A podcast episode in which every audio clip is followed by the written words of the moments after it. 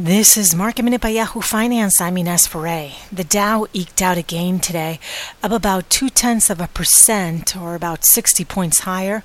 The S&P 500 ended the session flat.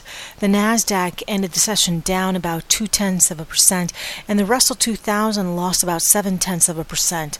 All of the major averages had opened up in green territory and touched record highs earlier this morning. Meanwhile, cannabis stocks have seen a rally over the last several weeks. Part of this has to do with investors, which are retail investors, driving up the price of the stock as some of these cannabis stocks have been shorted with Tilray's short interest about 50% of the float. That's high for any company.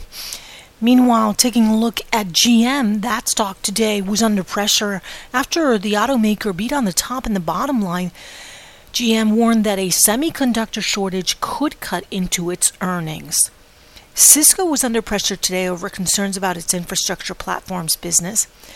And oil prices were slightly higher as crude inventory numbers from the Energy Information Administration shows that crude inventories last week dropped more than expected.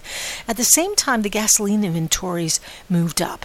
For more market minute news, head to yahoofinance.com.